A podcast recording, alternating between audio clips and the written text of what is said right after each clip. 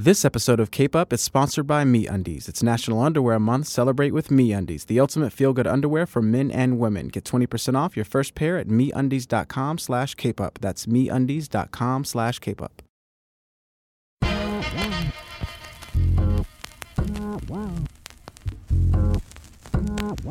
Hey everyone, I'm Jonathan Capehart, and welcome to Cape Up. She's a librarian, but no ordinary librarian. She's the Librarian of Congress, Dr. Carla Hayden, the first black person and the first woman to ever hold the position. And she's just plain cool. Now, we did something different this time. There is a Facebook video of the entire interview. But what you're listening to right now has been edited for clarity. But the best part, the best part comes at the end when Dr. Hayden shows us some really great stuff. Like, you ever wonder what was in President Lincoln's pockets the day he died? Well, you're going to find out right now. Dr. Hayden, thank you very much for, for, for doing this, for having us here. I think I told you before when we were at a wonderful museum setting that the Library of Congress is one of the best kept secrets, but we don't want to be a secret. Right, and I, and we're going to get to the part that's not a secret in a minute. But the reason why I wanted to come here and talk to you and get a look around this place is that it's palpable even just right now that you love your job and not just being librarian of Congress, but being a librarian. How did that happen? How did you get this love of uh, books and libraries and research and history? I'm the product of two classically trained musicians, and uh, my earliest memories are and being in a practice room, my dad on the violin, my mom at the piano, and them putting me under the piano with toys and then books. And as I was listening to music, I was associating that with text. And by the time I was 12, though, um, it was clear that I didn't have the talent that they had. The musical talent. Not a bit. But we all agreed that where they would look at notes and be able to hear music, I could look at text and hear words. And later I found out there's a profession that allows you to combine your love of reading and books with helping other people. So then, how do you become a librarian? And certainly, how do you rise up to the ranks to being what the, the most important librarian in the world? What has happened to me is I, I call myself an accidental librarian. I didn't know you could go and get a master's degree in library science. I didn't know about the profession.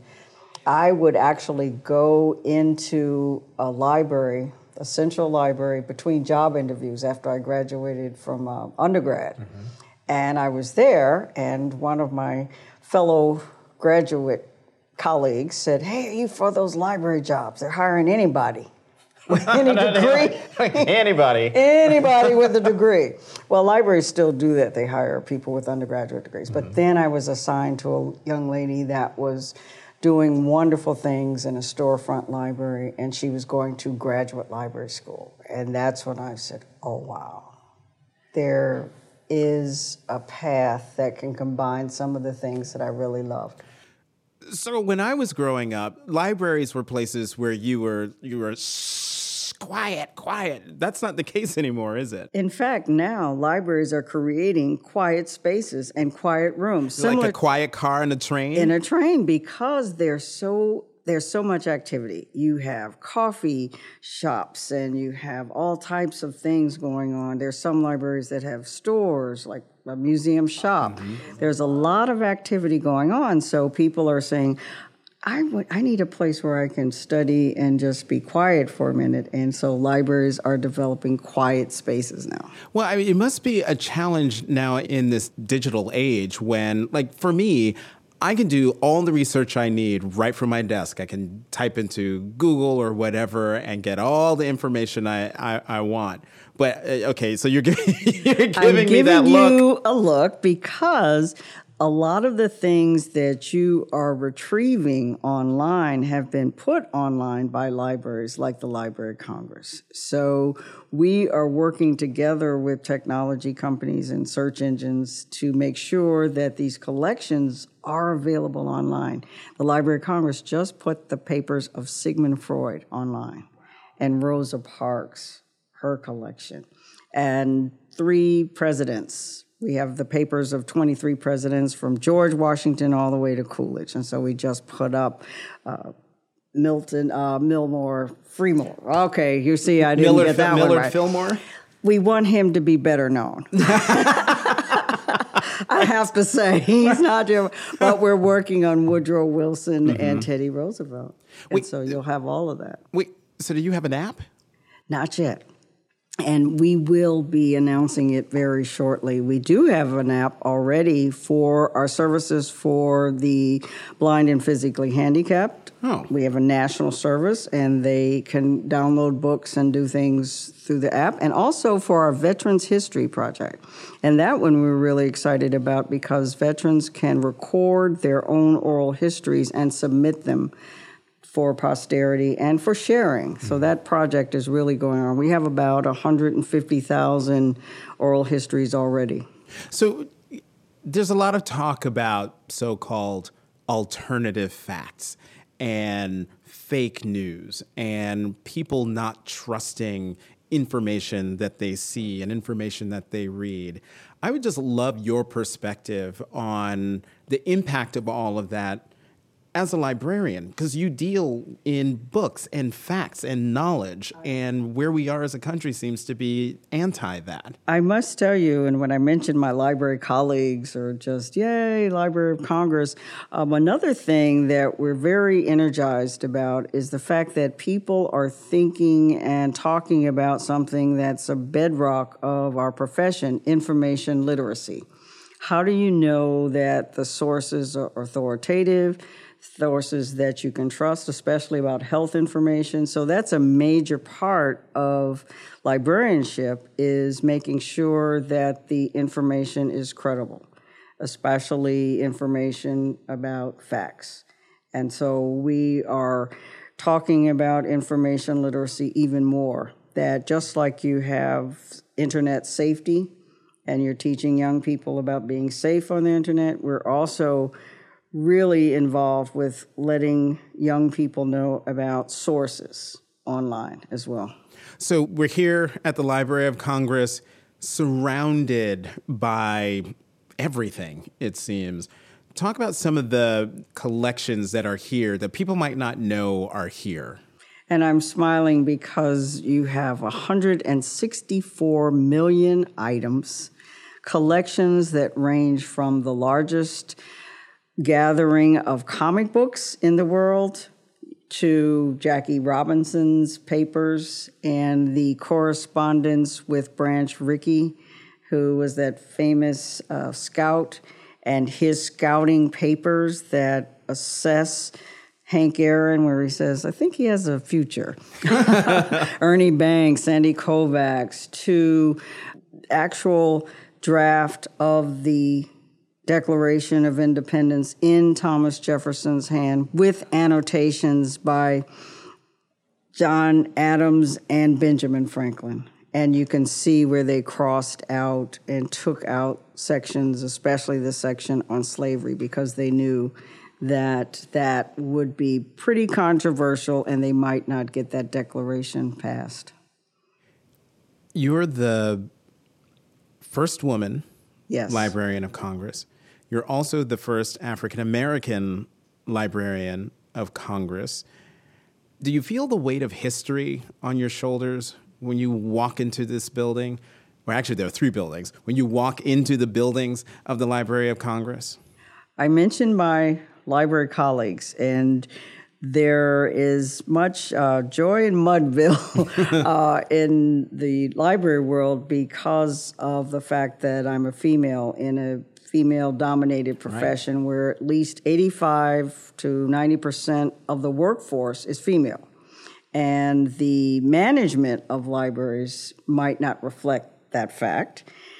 And the part about being an African American is very humbling because I'm from a race that had been forbidden to learn how to read. And I looked up a lot of those laws when I was preparing my swearing in uh, comments, and they were pretty severe. I knew that, but to just see them in print, amputation, finger by finger, each time that you were caught trying to learn to read, the number of lashes that you'll get. And so to be an African American who is responsible for the world's largest library was the part that made me realize that this was a journey that I was a part of and proud to be part of.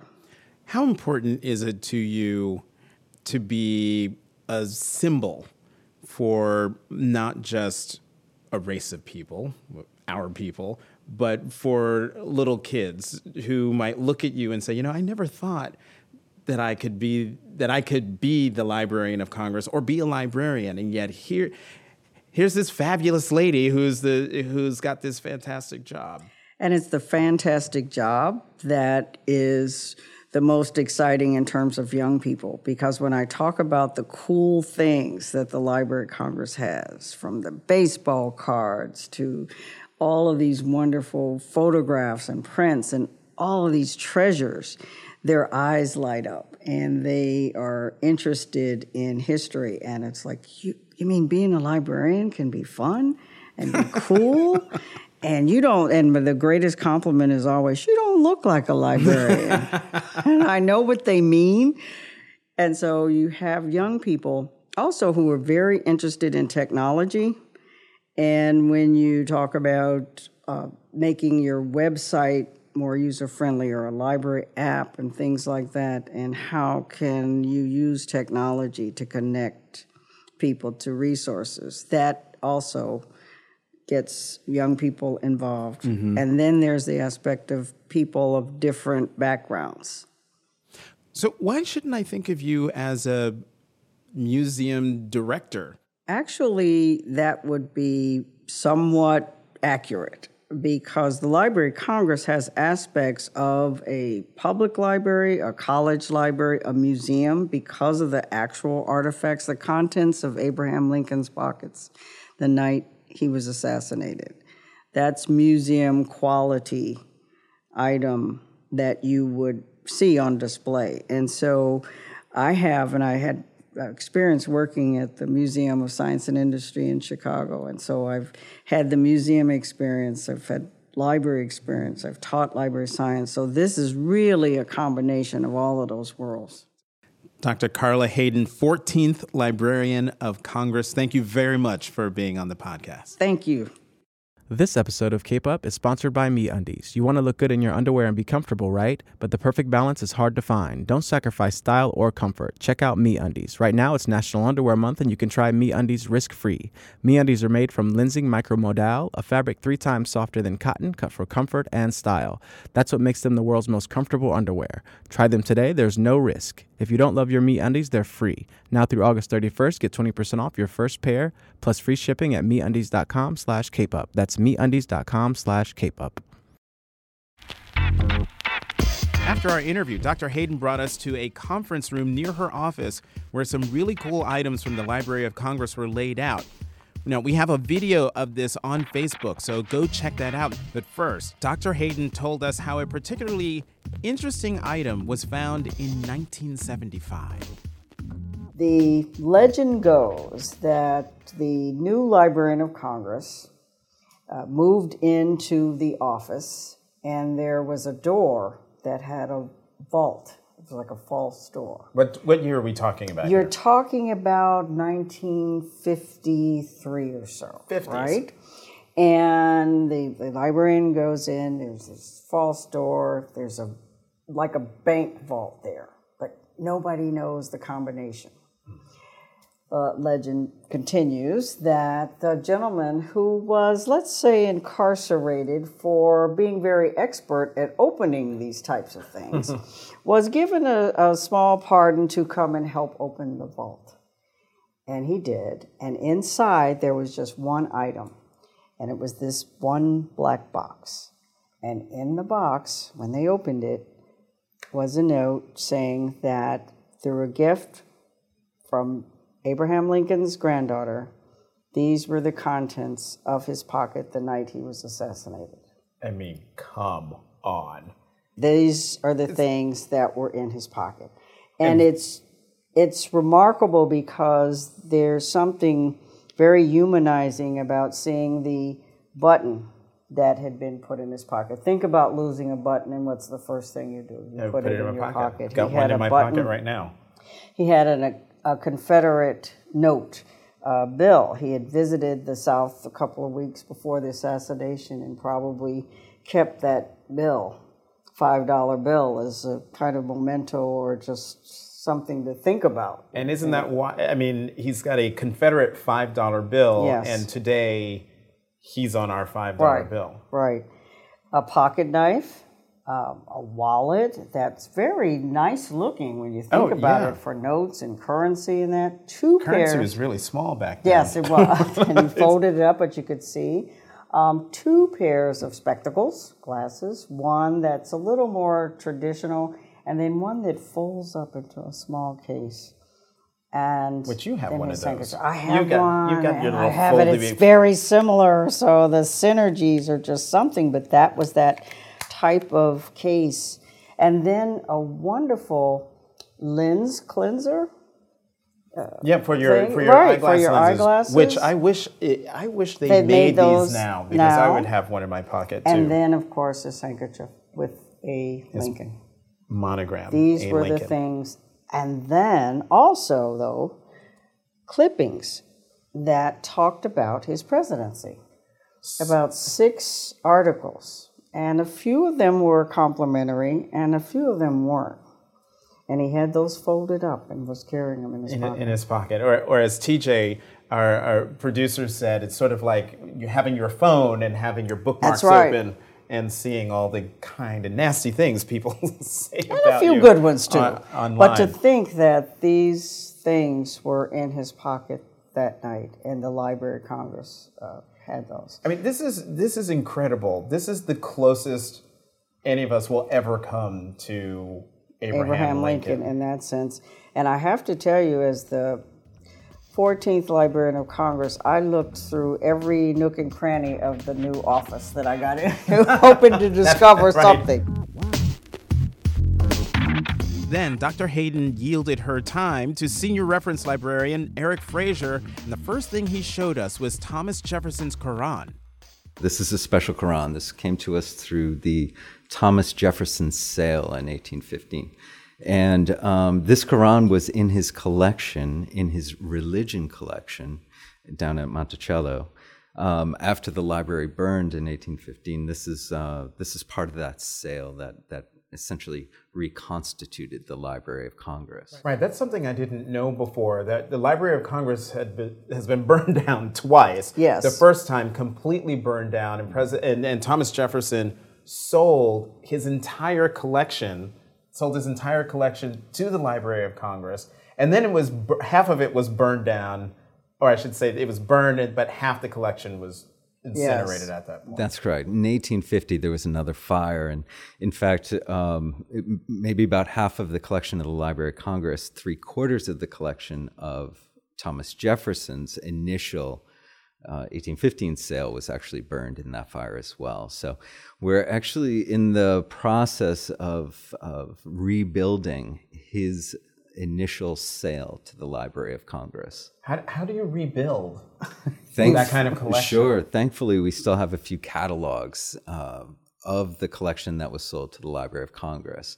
So we have the handwritten catalog saying which particular books came to the library. And so through that, we're rebuilding the, the collection. Then Eric Frazier showed us a book written by Copernicus in 1543. this is one of the first times and one of the more significant first times that the uh, sun is actually portrayed in the center of our of our system of our sol- uh, solar system. And so we have actually the diagram we're opened up to the diagram right here.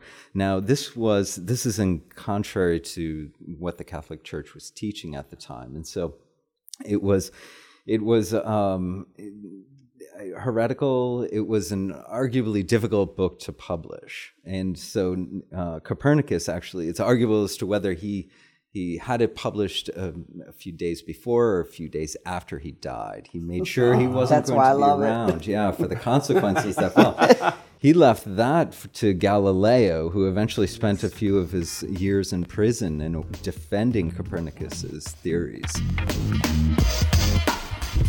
Speaking of Galileo, he wrote Starry Messenger in 1610, and the edition we were shown contains what Dr. Hayden, Eric Frazier, and many others believe are the very visible fingerprints of Galileo.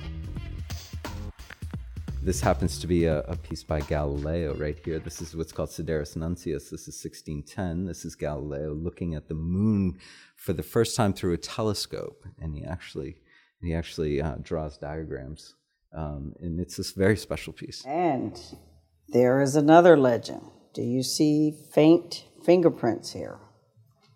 Eric can tell you that we are Sure, not sure. sure, Yeah, we um, but there is speculation that these are the fingerprints of Galileo. Get out of we, Yes. we, listen, we'd There they like to are. believe- Now we'd, we'd like, to believe that, and there's reason to believe it, Eric. We Okay.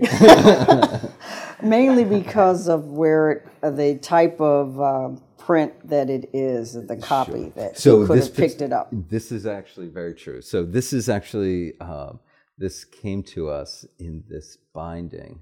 This binding is what's called a, a printer's binding, and uh, essentially before the year 1800, books would come, uh, if I may, books would come in this format. You would essentially buy the text block, but you wouldn't necessarily buy the covers to the book.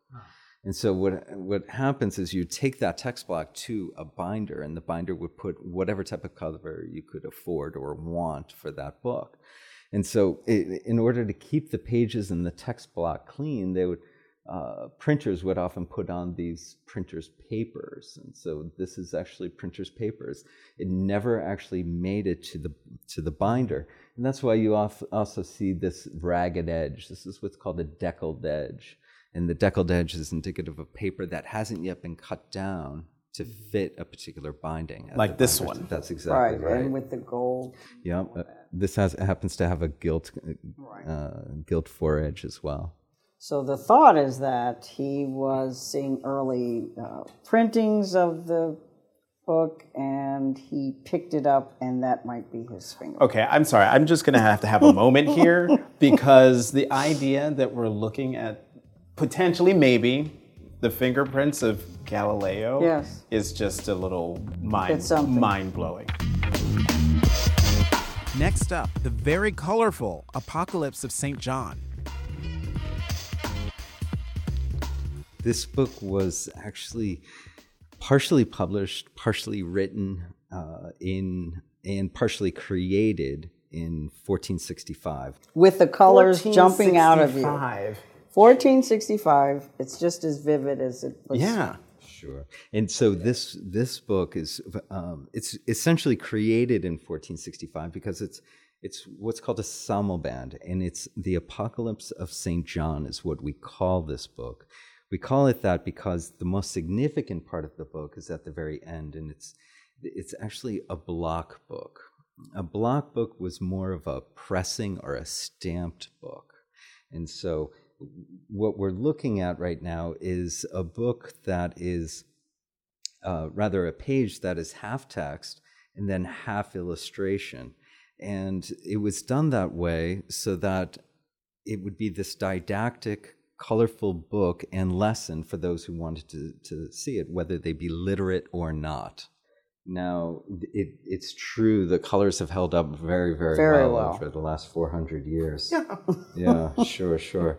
Now, one of the ways that you can always ah. tell a block book, and if you come across one, well, give me a call and we can work, we can work it out from there. okay? Right. They're, they're very, very valuable, very, very scarce. These books are, and what ends up happening is, in order to create a block book, you essentially carve carve into wood the text and the images. So this is all one. The page, the whole page, is all one carving.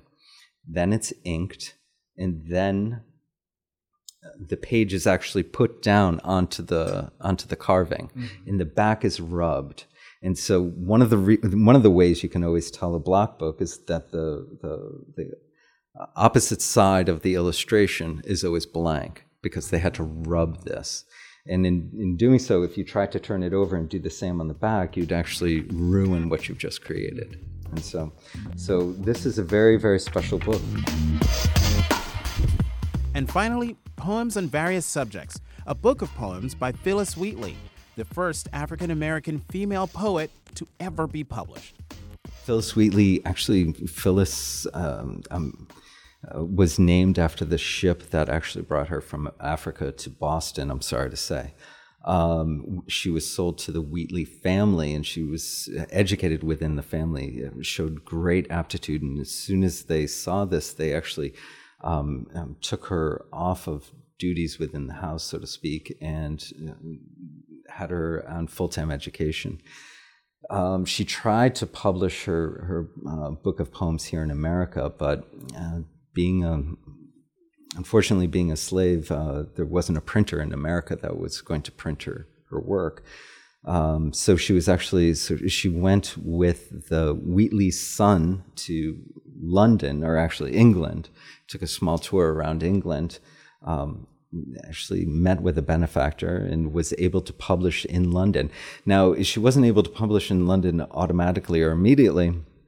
Um, it- the uh, Bell, the publisher, also asked for proof that she had written these pieces, and and so uh, she had to go through uh, some interviews and quite a bit of um, trials and tribulations, so to speak, in order to be, even be published in London.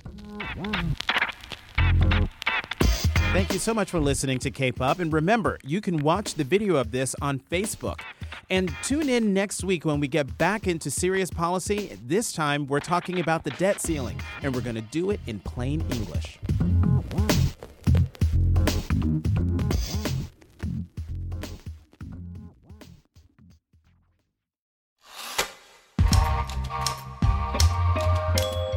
If you Cape Up, you should check out some of our other great podcasts.